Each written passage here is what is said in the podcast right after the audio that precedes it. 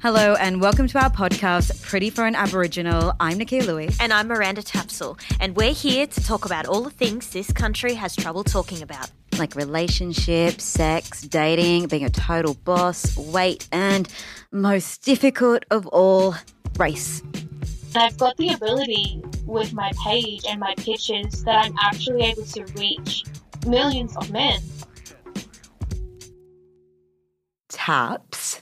Yes, Nakkiah. Do you get sent weird things from your fans?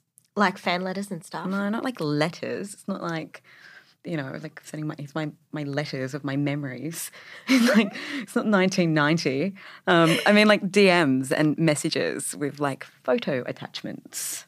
Mm, I have to admit, I really don't get that kind of stuff. Um, I get lots of marriage proposals. How do you feel about that? So maybe I'm coming across as like the married, the marriageable type. I don't know. Is that the word marriageable? Is that, is that Yeah. a word? You're that nice girl from high school. What's this? Anyways, I'm not going to go there. I'm not going to torture you all with my singing. The reason I ask is I got sent lots of just weird shit when I did the first season of Black Comedy. yeah. Yeah, like Tell me um, more. you know, because I was um I was a bit heavier, you know, and I lost a bit of weight. Which is between- totally fine. this is totally fine. Um, I love the heavier me. Um, you know, I was about 55 kilos heavier than I was now. Um, and I got a lot of weird messages from men um, sliding into my DMs um, after watching the show, just sending very inappropriate things. They were like, you know, they were um, fat fetishes. Are you for real? Dare they have a fetish? No, yeah. And it was interesting because, I mean, the stuff was just like, it was bananas. Uh, some of it was just straight up like sexual messages, you know, sexual, I mean, it was pretty much all sexual harassment. But there was also, like, I remember the, the funniest one I got was this guy who sent me a, um, a list of food that he wanted to feed me. Oh my god. Yeah, yeah. And it was like stuff like fairy bread. So fairy bread is uh, an Australian delicacy. It's a piece of the cheapest white bread you can buy with a bit of margarine and um, Hundreds and thousands. hundreds and thousands sprinkles.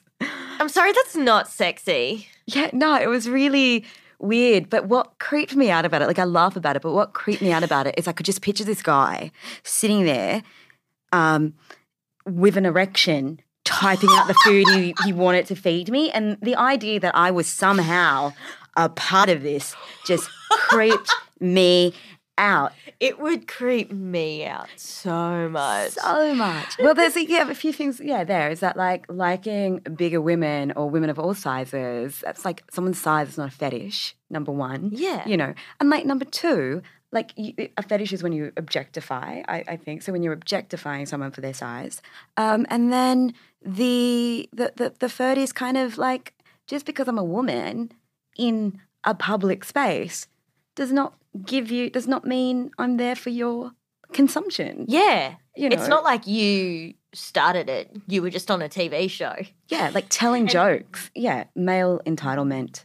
Yeah, they feel very entitled to go, hey, here's my dick. And it's just like, no, Yeah, totally. I don't want to see, I don't want to see that. No, but anyways, um, so our guest today was getting up to 50 pictures sent to her a day by amorous, creepy, desperate, and or just plain pervy men. 50 dick pics a day? Oh my gosh. Emily Sears is a model who's become a target for admirers. And haters. This is definitely one topic this country doesn't like talking about. Do men have a right to send graphic images to women online simply because they find a woman attractive or sexy or whatever it is they find her? Look, my first response is just no fucking way, but it happens more than we think it does. So we're going to find out how and why Emily clapped back. Emily Sears, welcome to our podcast. hey, girl. Oh, thank you. it's wonderful to be invited here. I really appreciate it. Kira and I often talk about a lot of what we should and shouldn't say on Twitter and other social media platforms. And I think I think I'm not as brave as Nakkiah when it comes to like, you know, really really voicing my opinion because I'm very aware of um, the kind of backlash I would get if I if I said things, especially by racist trolls. Do you believe you can ever teach the internet to learn something new? Um, that's a really good question. I have noticed that since my initial, um, like I like since I first started talking about the dick pic thing, I have noticed like an a huge decrease in like the amount of pictures that I personally receive. Um, if you're not familiar with this story, for anyone listening, um, I had been tweeting about how when men send me inappropriate messages, I search for them online um, by their username and I find, you know, family members, wives, girlfriends, you name it. And I sort of um, forward on the messages or I reply to them with a picture of their mom or something like that.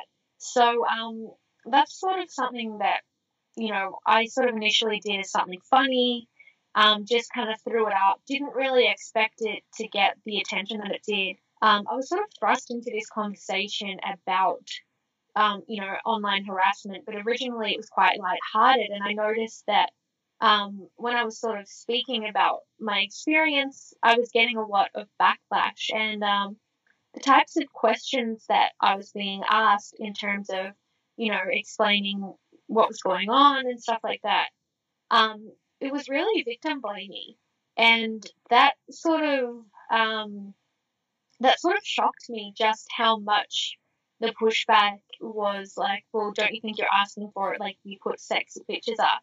So at the time, you know, I sort of didn't feel really ready to be like outspoken on on these kinds of issues, but I guess it's sort of just like it, I had to sort of jump off the deep end and just like become more well versed um, to be able to defend myself and just sort of trying to un- like explain in the most simple way possible to people that just don't get it that like a body is just a body and my body existing is benign and whether I'm nude you know I could be nude in the shower. That doesn't that doesn't make it a sexual setting you know so it's like when you look at a picture of somebody and I don't even shoot nude or post it, but if you look at a picture of somebody and you see the sexual, that's that's you projecting your attraction. Yeah, that's really interesting. I think it's it's the way that you brought up, you know, people saying like what did you expect, like that type of victim blaming and how you put your body out there. I think, you know, given that conversation um and you know, one of the, the things that kind of makes me laugh myself about your story and, and my experience is that I feel like similar things kind of happen. Yours was more extreme for two totally different reasons. You know, mine was these messages from guys who had things for, you know, fat women, uh, BBW, whatever you, you wanted to call it, who fetishized a body. Um, but I feel like it's the same reason as to why they think they had a right to do that. Right. It all comes down to male entitlement at the end of the day and like being fetishized and putting women into categories and just the bizarre way that men look at women and want to put us in a box, categorize us, and then the entitlement that they attach to us presenting in a way that they might fetishize gives them this sense of like authority and a sense of like again entitlement just to say whatever the hell they want to say. It's like just really bizarre. Yeah like we've often talked about taking a step back but i i also still want to engage like I because I you know there's still things that I believe that would help causes if I sort of help like if I sort of um, amplified other people's voices on it. Your self care and self protection is like got to be paramount. You know, if you're not, it's it's like okay. You know, it's really okay to like protect yourself at the end of the day. Like it's totally fine. Yeah. Now I think like because you know we're talking over Skype and we kind of all work in an industry where people look at us. Yeah. Um, like I think it might be, you know, to be really specific, I'd love to hear um, if you had to describe yourself to a woman without sight, Emily, like what would you say? How would you describe yourself? Um, I don't know. I guess I'm I'm blonde. I've fake boobs. Um, you know, kind of curvy. Um, I've done like modeling for like Maxim, you know, Zoo when it was still around. That's kind of how I got my start modeling. So, you know, I guess you could call me pretty typical sort of like sexy girl model. That's like what most of my work is. Like when I first started modeling, it was here in Australia, and I think like things have really evolved since then because that was like before social media. So, you know, I felt like when I first started modeling, that's where the industry put me just because I wasn't, you know, um, I wasn't, you know, five eleven and ninety pounds. You know, so it was like at the time if I wanted to model, like that's that's where I fit. Whereas now with social media, you're kind of able to build your own following and then sort of like put the post, you know, publish really your own content and show yourself in whatever way you want to be seen. And I think that's like helped a lot in terms of, you know, um, a lot, a lot more um, fitness girls or a lot more like body positive girls and plus size modeling, like we're seeing that grow now because these girls have really taken charge and like being able to prove to the industry that people want to see themselves reflected when they're shopping. Now, the, the podcast is called Pretty for an Aboriginal, and how the title came about is because Miranda and I, and, and pretty much every Aboriginal woman I know in my life, at some point has been told that they're pretty for an Aboriginal. And there's this quote that I love, and it's by Fran Lebowitz, and it's the further you are away from white, the more trouble you are. And looking at the way that beauty is so is, is so racialized in what we describe as, you know, conventionally beautiful or um, existing within those spaces. Um, you know, like for instance, you, you talked about the Kardashians. Um, there's certain body types that, you know, black women have have just always had that have been then cultivated as being kind of sexy and acceptable by you know non-black women for instance do you, do you think you would be able to cultivate that platform that you have if if you weren't you know if you weren't white I don't think so. I think I'm pretty aware of like having white privilege. I don't think that, you know, definitely in mainstream men's magazines, I mean, the reality is you just don't see black girls or Asian girls or, you know, women of color really represented. So that wouldn't have happened. I don't think if I was white. Do you think that um, the pushback would work if you didn't look the way you do? Like, does your does your beauty bring power? Um, I think that's a really it's an interesting thing for me to answer, and it always, you know, I, it's always hard for me to answer this too because I'm aware of having like pretty privilege. Do you know what I mean? Like I, I'm aware that I'm conventionally attractive. So I don't ever want to like answer this question in a way that's like, oh, poor me. Like, you know what I mean? Because I know like for girls that aren't conventionally attractive, that aren't, you know, that can't go into a store and buy their size, like that shit sucks, you know, and I don't have to experience that.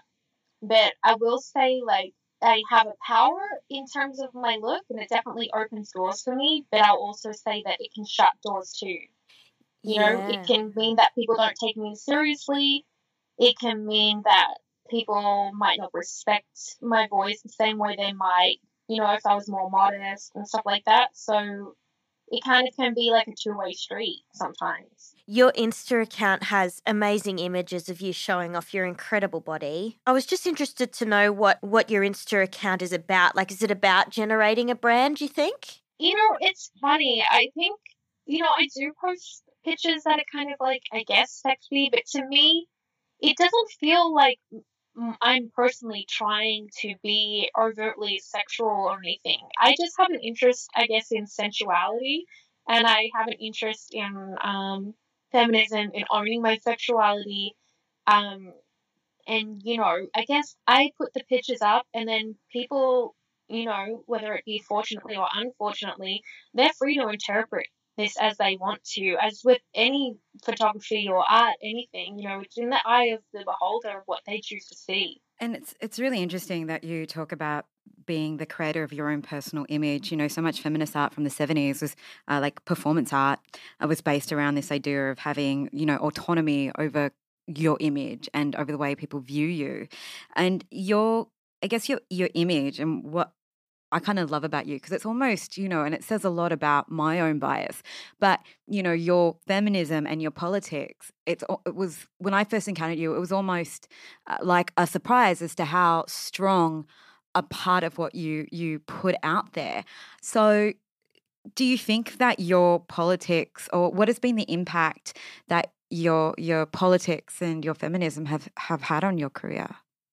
You know, um, it's not the first time that I've heard that, and I think that is one of the strengths that I can bring to the table, like in the conversation of feminism, is that I I have a pretty unique perspective, and I think it's valuable. And I think what's valuable to you know all types of women, like viewing my content and viewing me, is I think that there's this idea of like if you would look a certain way, like you might be accepted, you know, or you might not go through certain things, or you might like, and the reality is, you know, I might be accepted in some ways, but like I'm trashed in other ways, you know. I, I think that like really what it comes down to is as women, we're all put into this competition with each other, and the reality is that none of us can win.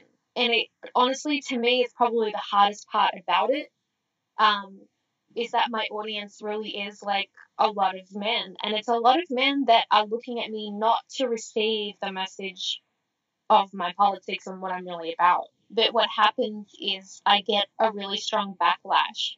And what's good and bad about that is like it means that I'm getting through and I'm getting through to really the people that need to hear the message most. I think like in in feminism and in feminist spaces, like we can go back and forth and and have conversations and that's so valuable and it's so needed for us to have space safe spaces and discussions with each other and support each other.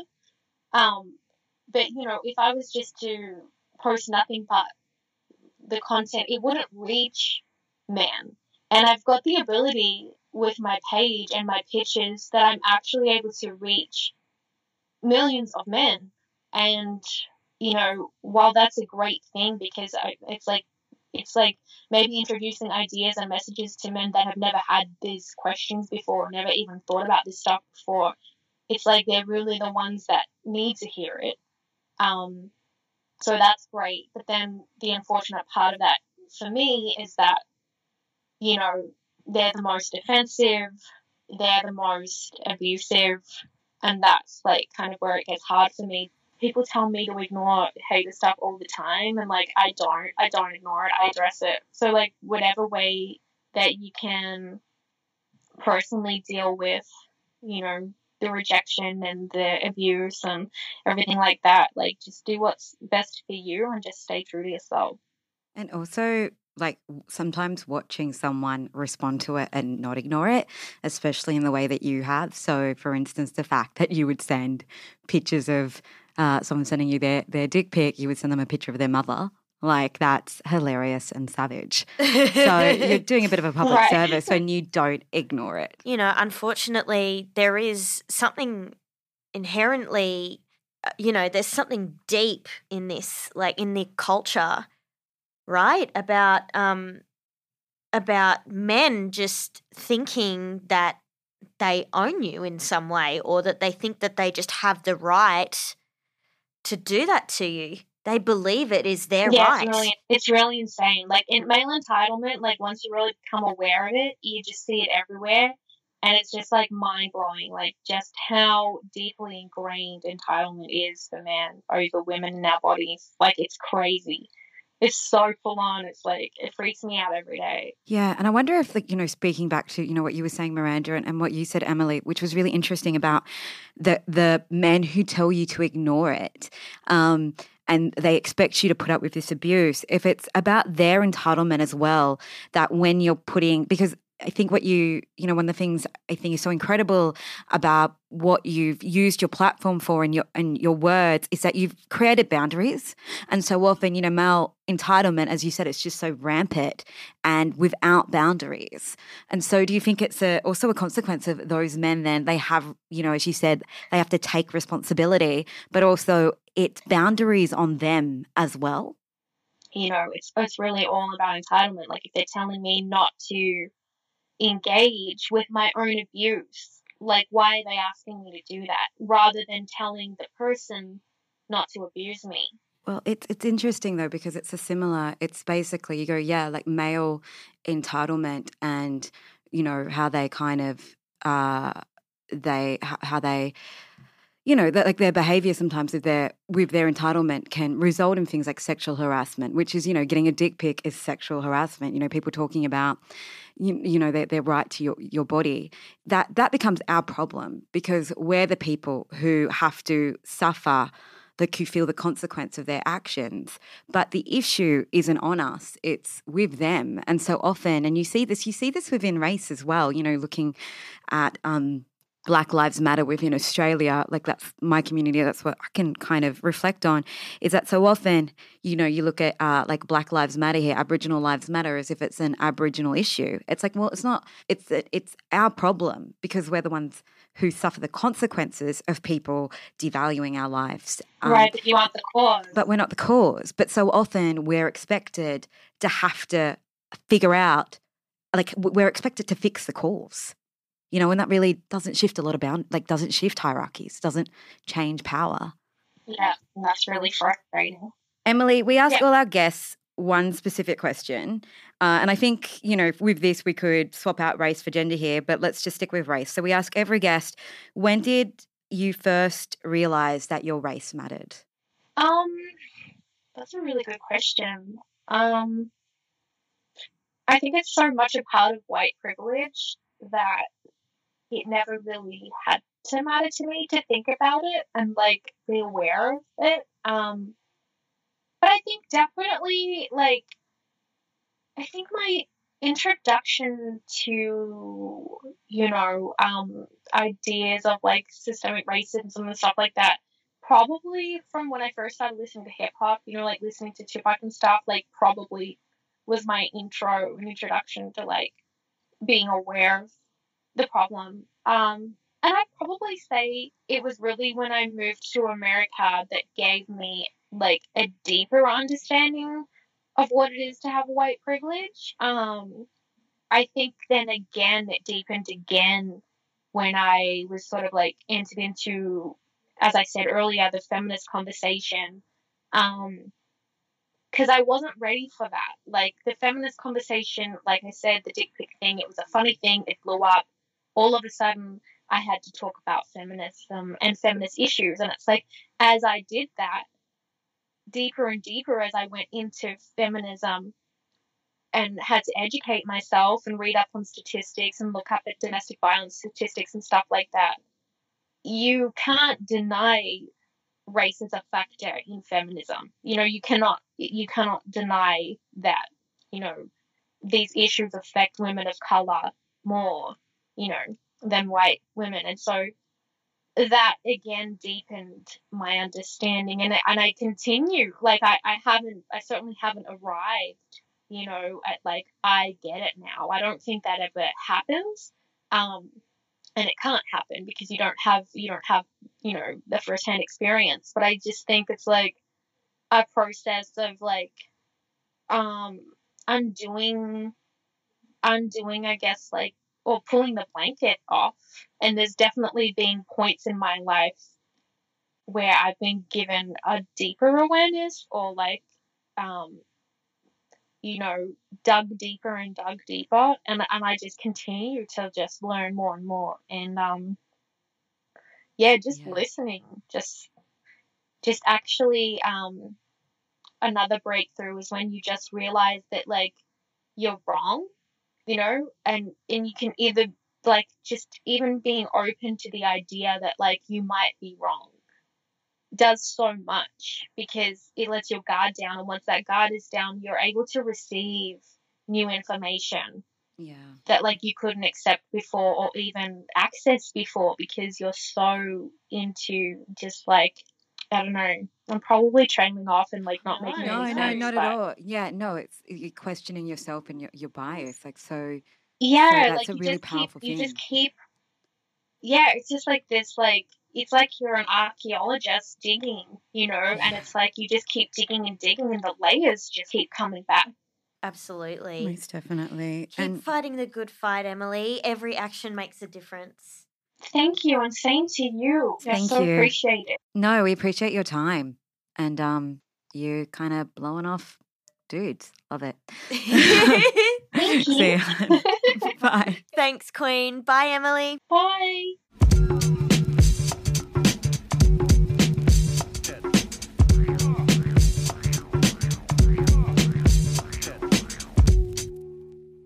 So Miranda, I wonder if Emily has um, just like ever been sent an apology uh, by any of the men who she outed.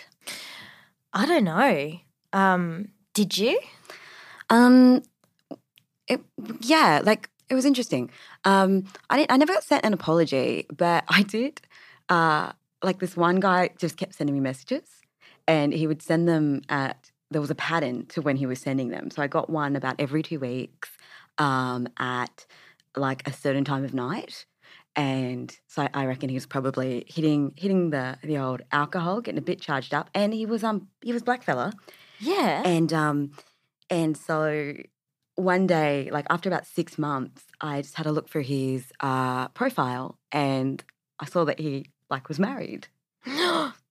So I sent him a message, and I said, "Hey, brother boy, would your woman be okay with this?" And you know what he did? He blocked me. The- he blocked he you. blocked- no, no, no. Like, don't fetish shame me. Like, yeah, you? yeah.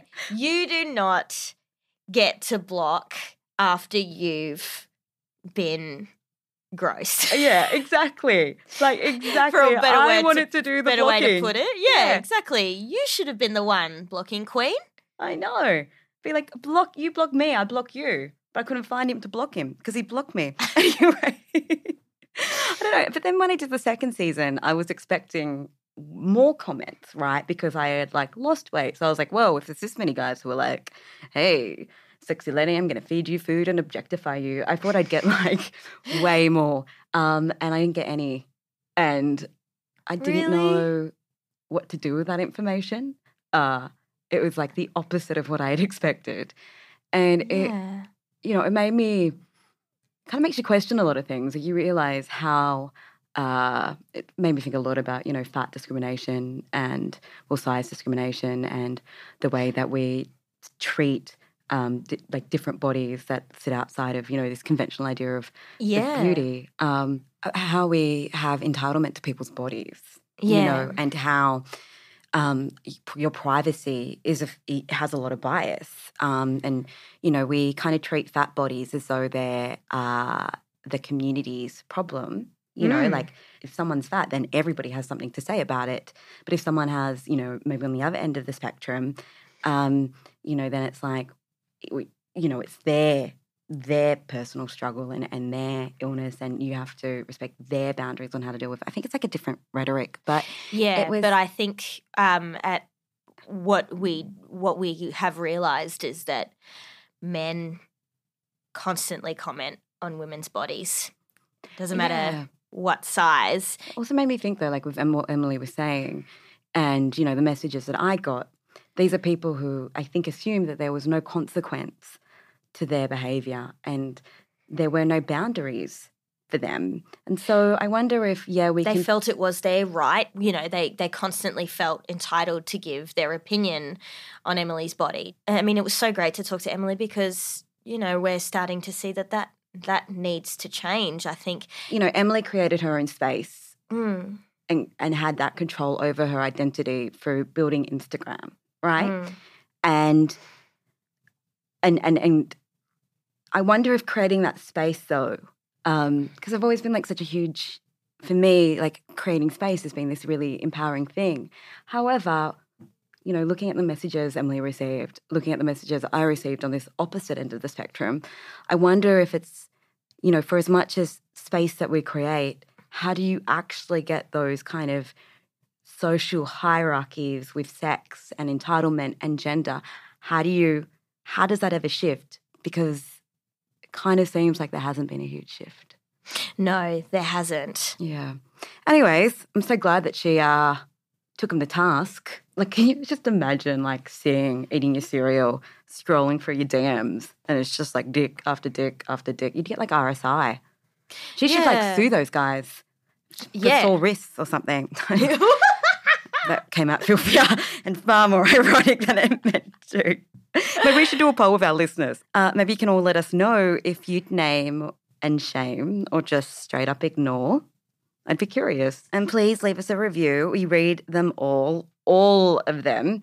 So be nice or we'll be sliding into your DMs. And you can listen to every episode of Pretty for an Aboriginal on iTunes and all good podcasting apps. And follow us on Twitter. I'm Miss Miranda Tapp, I'm Nakkiah Lui. and we're Pretty for an Aboriginal. So until next time. Bye.